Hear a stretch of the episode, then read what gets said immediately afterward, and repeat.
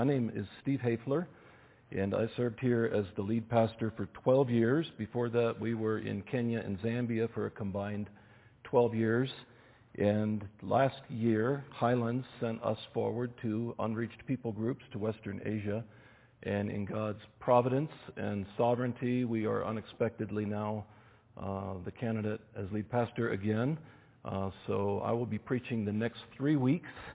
And this is where I would like to take us a, a short three sermon series on Behold the man Christ Jesus.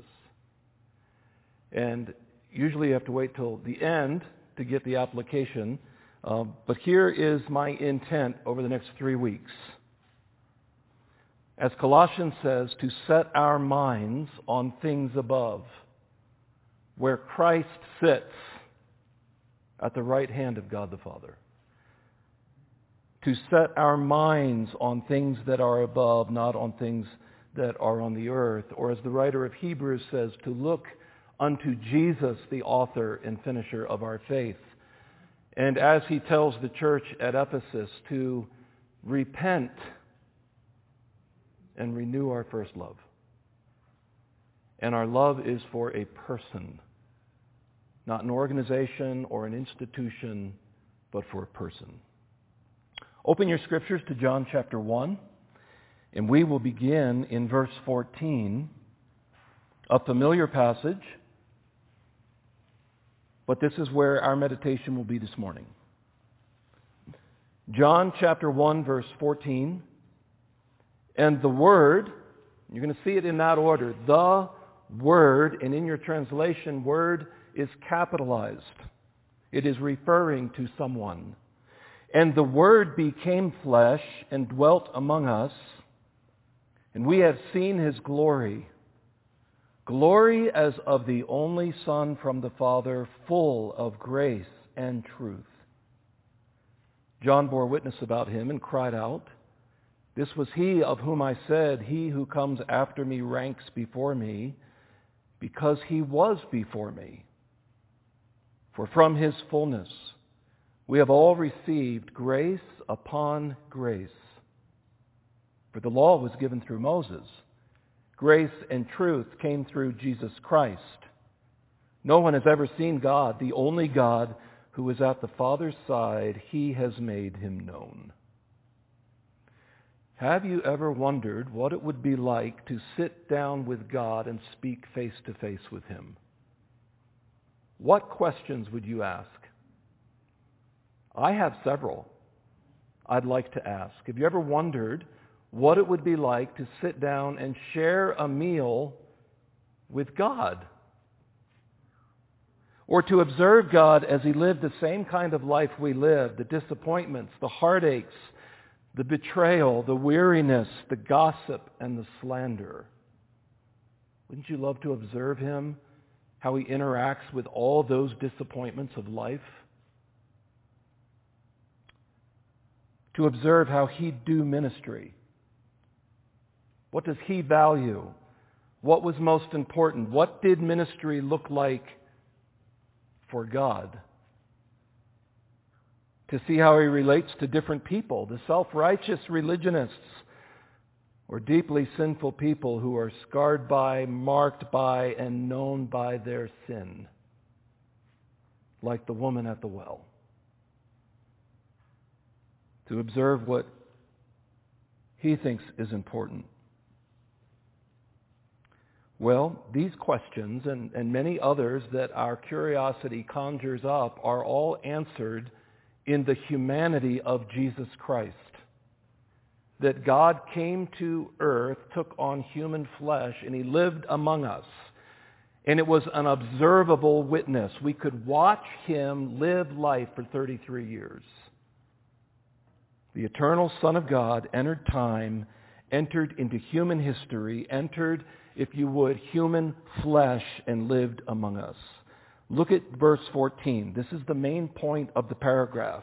And the Word became flesh. He became something he wasn't before. And he dwelt among us. He tabernacled. He pitched his tent. And we have seen his glory. Glory as of the only Son from the Father, full of grace and truth. Now go back to verse 1 to recall who the Word refers to. In the beginning, the reference to eternity, was the Word, and the Word was with God, and the Word was God. So the Word refers to who? God's Son. And I use the term Son because that is the term used in verse 14. Look back at verse, verse 14. We have seen His glory, glory as of the only Son. It's actually an important word. It's monogenes. Only Son, only begotten Son from the Father. So the Word is the Son of God. And the Word is eternal God. So, by the way, we have already, within the first five minutes, pushed against predominant religions in what they believe about Jesus. We have already pushed against the Jehovah's Witnesses' view that Jesus was the first created and not the eternal Son. Muslims also stumble over the word Son as it relates to God. So right away, John 1 sort of cuts through this underbrush and lets you know that the Word is the Son who is eternal God who created all things. And that's going to be very important for us as we move through the rest of John. We're not going to move through the entire Gospel of John, but for us to understand the Gospel of John. Look at verse 1. In the beginning was the Word, and the Word was with God, and the Word was God. He was in the beginning with God. All things were made through Him. Through whom? Through the Word. And without Him was not anything made that was made. So He is not only creator, He is the essence of life. He did not have to have life breathed into His nostrils like Adam. Verse 4, in him was life, and the life was the light of men. The light shines in the darkness, and the darkness has not overcome it. So when you open up to John's account of the gospel, as he introduces to you the person and work of Jesus Christ, what does this sound like? In the beginning was, and you're not, and you're not supposed to miss it. It sounds a lot like Genesis chapter 1 in the beginning. Matter of fact, John also uses similar wording in his smaller letter, 1 John. The similarities in concept and vocabulary between John 1 and Genesis 1 are unmistakable. So Scripture is simply assuming God's existence. It doesn't really argue for it. It states it as a fact. In the beginning, God created the heavens and the earth. In the beginning was the Word. The Son, the Word, is eternal God.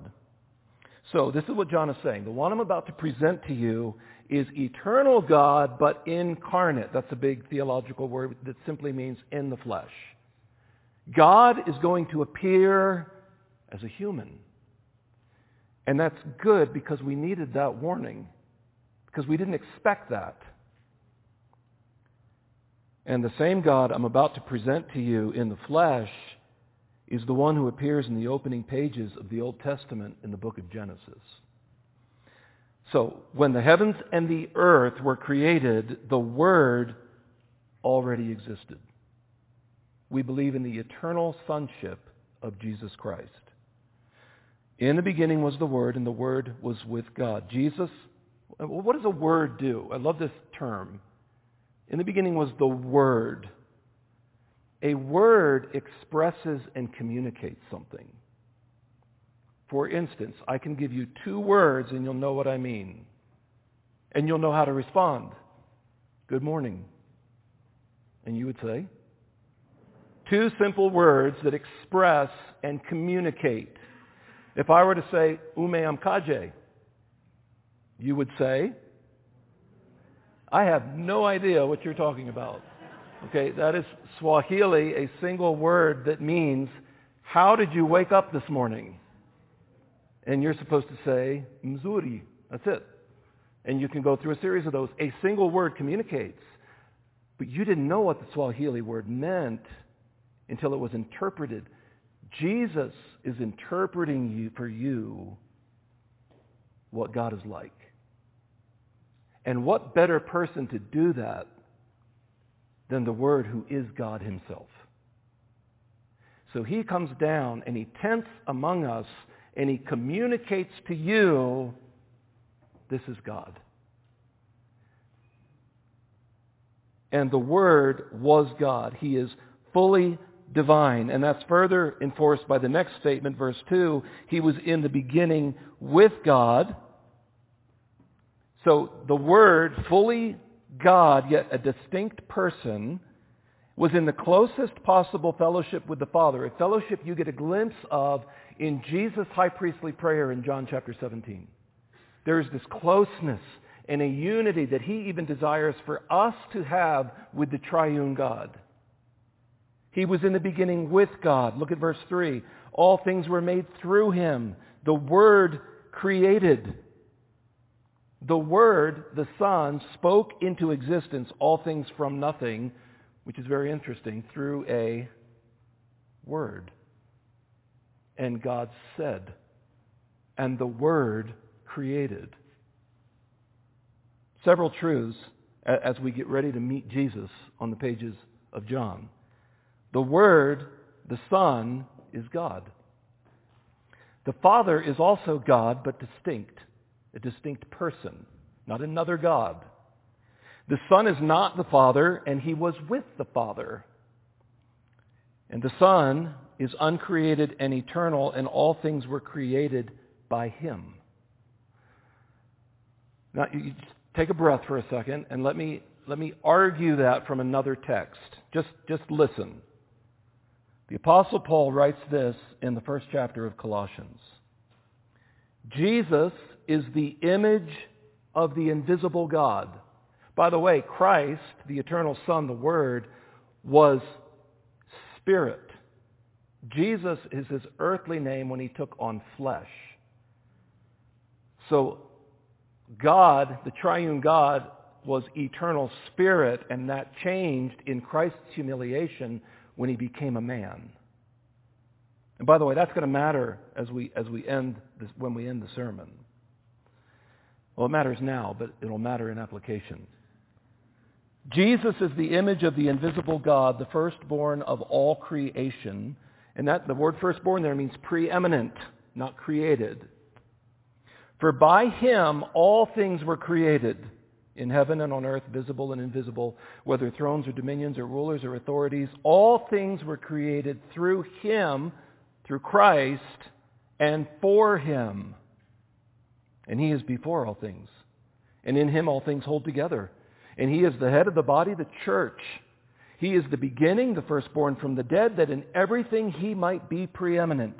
For in him, in Christ, in the Word, in the eternal Son, in now Jesus, all the fullness of God was pleased to dwell. And what was his mission? And through him to reconcile to himself all things, whether on earth or in heaven, and I love this phrase, making peace.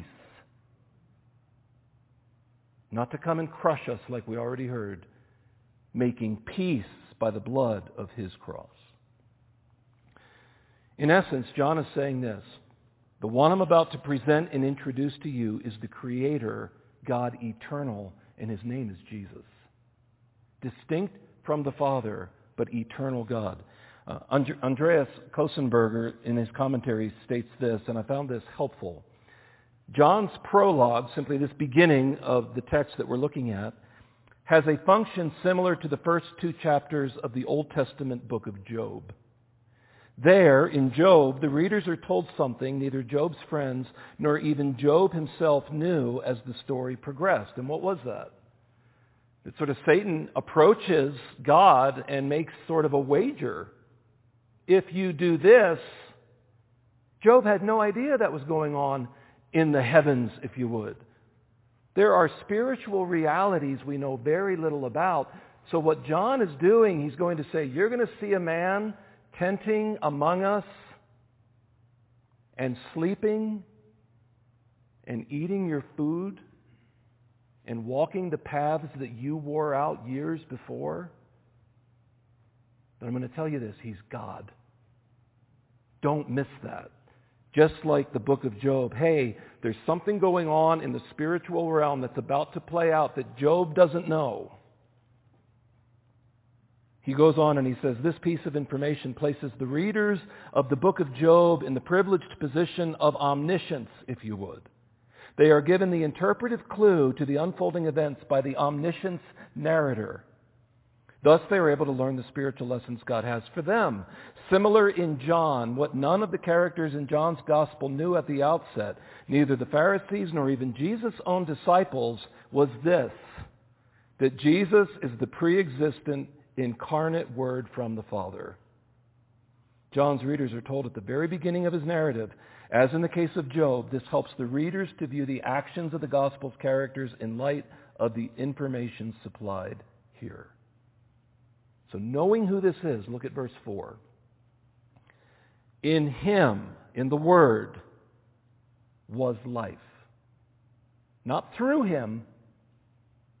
There's, a, there's something about God's essence here that he is life. And the life, look at how it is described, was the light of men. That light shines in the darkness, and the darkness has not overcome it. Life resides in the Word. He does not have life like you and I do. He is life. That is why union with Christ gives you life. And that is why you can be religious and educated and wealthy and you can be a Jewish male Pharisee. And three chapters later, Jesus will look at Nicodemus and say, no, you must be born again. You must have new life. Because the life is the light of men. So we can be very conservative, traditional, religious, and still be in darkness.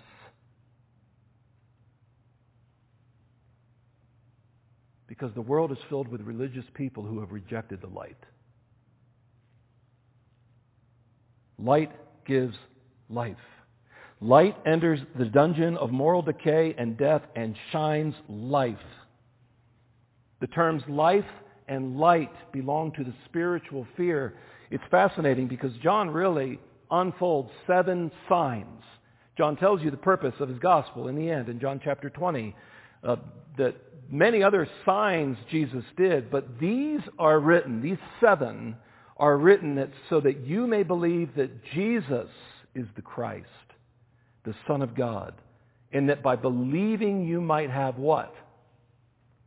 Life in His name.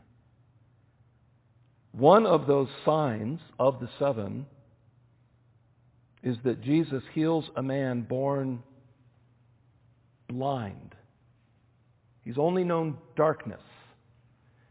And here you have the sign and the miracle that are reversed. So in John 8, he actually gives you the discourse, the teaching first. And he says that I am the light of the world. There's argument about that. There's pushback. Not everyone responds appropriately. A matter of fact, it says his own did not welcome him. The world did not acknowledge him. But then in John chapter 9, he, he proves who he is by healing a man blind from birth. He had only ever known darkness. But when he confronts Jesus for the first time, he has light. These are written that you may believe. Well, back in John chapter 1, a man steps out of the wilderness and enters the scene. He is, I believe, the last of the Old Testament prophets. He is purposely dressed out of fashion for his day. He is wearing camel's hair like an Elijah or an Elisha. He's eating locusts. He has the diet patterns of sort of this remote prophet. And he comes out as the forerunner. He has been prophesied and he is the baptizer and his mission is clear. Look at verse 6. There was a man sent from God whose name was John. He came as a witness to bear witness about, it's interesting the phrase that he's used, about the light. about the Word that gives life. Why? That all might believe through him. He, John the Baptist, was not the light, but came to bear witness about the light. More than 400 years has, had passed of intertestamental history where there didn't seem to be any prophets and there was no recorded inscripturation, no new revelation, no new books since Malachi. The land bridges between Malachi and the intertestamental period stretched all the way to Luke chapter 1. And what breaks that 400 year intertestamental period is an Old Testament prophet that links back to the major and minor prophetical books. And he starts to proclaim Jesus Christ, the light and the Lamb. Look at verse 9. The true light, which gives light to everyone, was coming into the world. He was in the world, and the world was made through him, yet the world did not know him. He came to his own, and his own people did not receive him. And what you start to see is this wholesale rejection of who Jesus Christ really is. It is as if they took the light and they covered it. Or as Romans 1 says, they knew the truth, but they suppressed the truth. They held the truth down. And here they try to extinguish the light. And that's why John has to say, but the darkness cannot overwhelm the light. Look at verse 12. John stresses a believing remnant. But to all who did believe him, who believed in his name, he gave the right to become children of God. To receive Christ is to believe in Christ. It's to accept the claims he makes about himself, who he is.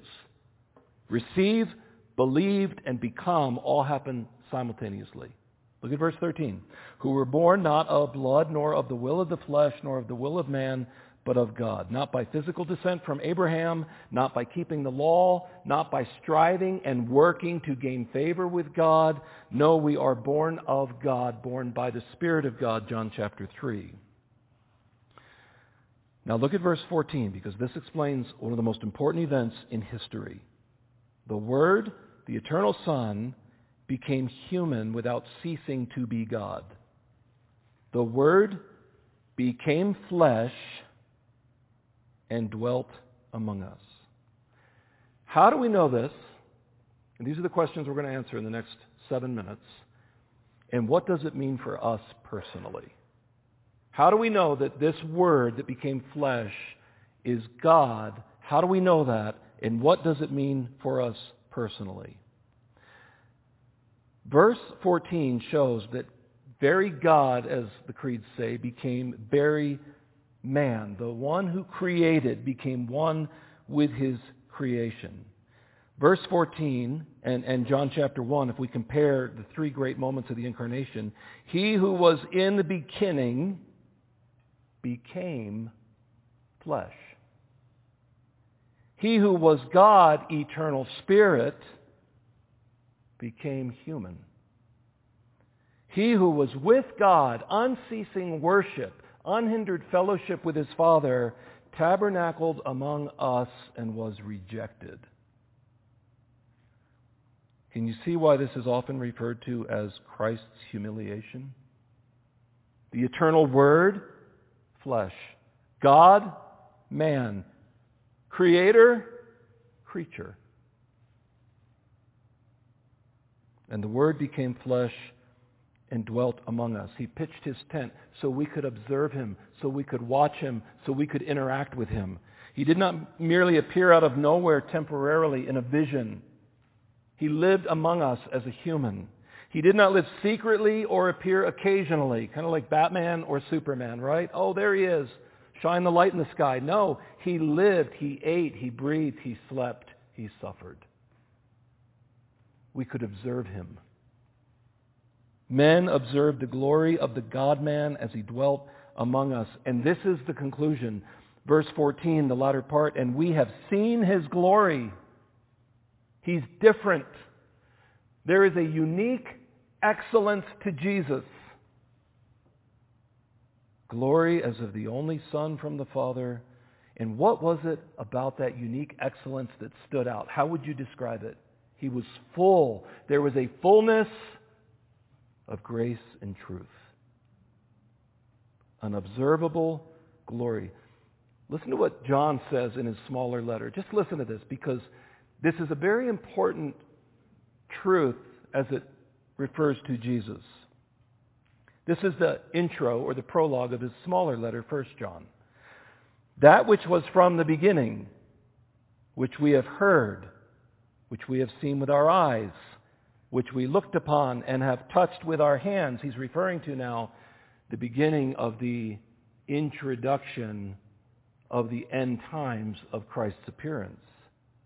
We've heard him. We've seen him. We've looked upon him. We've touched him with our hands concerning the word of life. The life was made manifest, and we have seen it and testified to it and proclaimed to you the eternal life which was with the Father and was made manifest to us. That which we have seen and heard we proclaim also to you, so that you too may have fellowship with us, and indeed our fellowship is with the Father and with his Son, Jesus Christ. And we are writing these things so that our joy may be complete. We've observed him. We've touched him. We've held his feet. We've talked with him. It was an extraordinary glory. Look at verse 15. John bore witness about him and cried out, This was he of whom I said, He who comes after me ranks before me because he was before me. Quickly, just through this little part, John the Baptist is saying, This is the eternal Son. He's reinforcing the very thing John is saying. He then talks about verse 16, grace upon grace. And, and we've already sang about that this morning. But it is the overwhelming measure of grace that has been given to you in Christ. Verse 17, for the law was given through Moses, grace and truth came through Jesus Christ. By the way, he's not saying like Moses, boo, and Jesus, yeah. He's not saying the law is evil and Jesus is good. He is talking about God is communicating in different ways, and the law primarily sort of highlighted God's holiness and our need for a Savior. And it could have seemed crushing. So when Jesus appeared, he didn't undo the law, but what he did is he showed forth grace and truth. God's gracious disposition towards you without compromising his truthfulness or his holiness. That in Christ he was going to crush the Son Isaiah 53, so that you wouldn't be crushed. In Christ, truthfulness stands because sin would be paid for by a holy sacrifice without having to demand payment from you if you placed faith in Jesus Christ. Full of grace and truth. Grace and truth most likely recall the Hebrew behind the phrase steadfast love and faithfulness. Look at verse 18. No one has ever seen God. The only God who is at the Father's side, right, the eternal Son, the Word, he has made him known. Because of Jesus, you can understand and know God in a way that was never possible before. That is why the angel in Matthew chapter 1 verse 23 said this, Behold, the virgin shall conceive and bear a son, and they shall call his name Emmanuel, which means what? God with us. That's what John is now highlighting. And we have seen his glory. What does this mean for us? Two things in closing. This is good news because God has provided a way for sinners. He's provided a way for us to be reconciled to Him because there is a gracious disposition of Him. When God appeared in the flesh, try to understand this. He chose to appear as, yes, a human, but he chose to appear not primarily as a rabbi, thankfully not merely as a judge, though he could have, or as an executioner, to demand payment. When God chose to appear as a human, he chose to appear as a Savior, full of grace and truth. The gospel was first preached right after Adam and Eve chose to sin.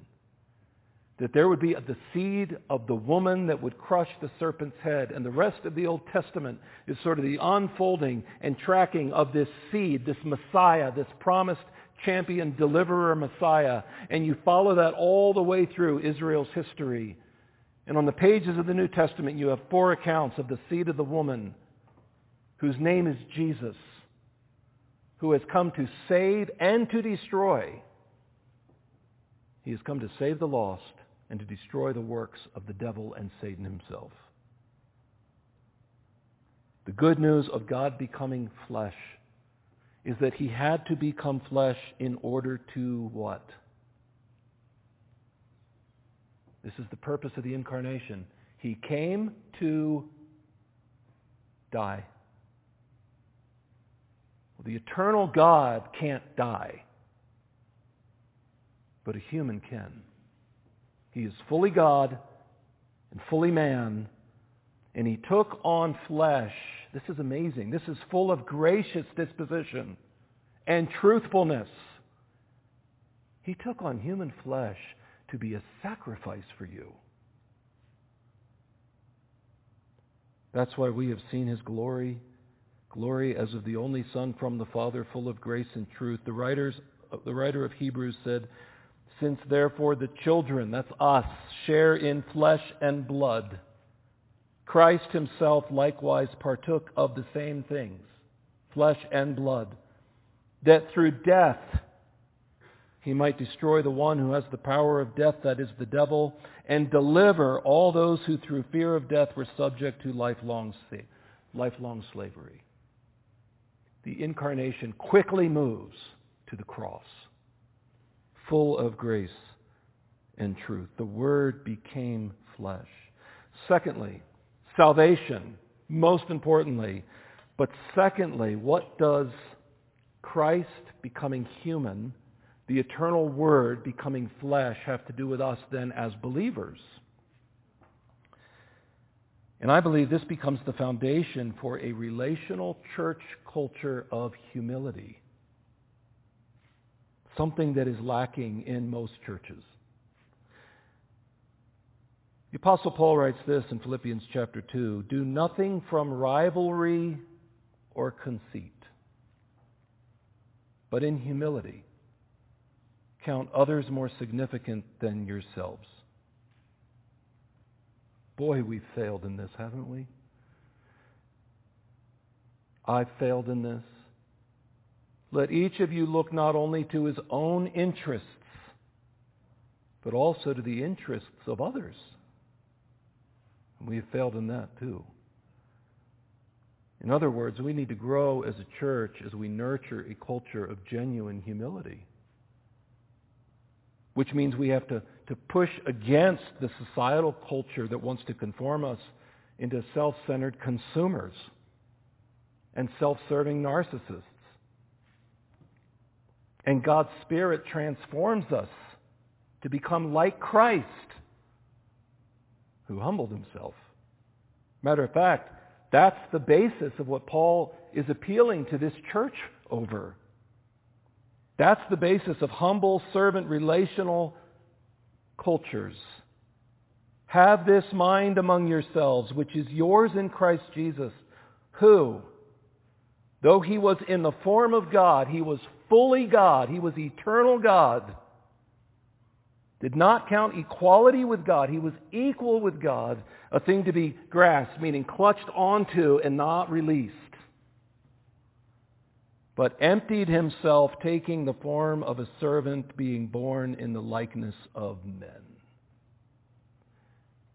How dare Jesus' followers throw that truth into the ditch and fail to love others in humility and fail to take an interest in other people's needs and turn a blind eye and say, we're Christians and never example the humility that Christ showed when he took on flesh and dwelt among us and was rejected by his own people. He is full of grace and truth. And so Jesus says to us, a new commandment I give to you. This is in John 13. That you love one another just as I have loved you. I typically love people as I love people. And that's got limits and high walls and fences and razor wire. But that's not the new commandment. The new commandment is not that you love other people like Steve Haefler loves. That you love one another just as I have loved you. Well, what does that look like, Jesus? Humility and death. You also are to love one another that way. By this, all people will know that you are my disciples if you have love one for another. He says it again two chapters later in John 15. This is my commandment, that you love one another as I have loved you. What does that look like, Jesus? Greater love has no one than this, that someone laid down his life for his friends. Great theology is practical. Great theology has to wash over our hearts and humble us as we see the eternal Son of God takes on flesh and tabernacles among us, and we have seen his glory. Glory as of the only Son of the Father, full of grace and truth, gracious disposition and truthfulness. Paul puts it like this 2 Corinthians 4 The God of this world has blinded the minds of unbelievers to keep them from seeing the light of the gospel of the glory of Christ, who is the image of God. That is our mission. To let them see it again. To let them see it lived out here in, in this culture, in this local church, so that all those who have been blinded might for a second pause and know that we are his disciples because we have such a great love for one another. And instead of interacting with one another through the Mosaic law, which is our tendency, to interact through the fullness of grace and truth.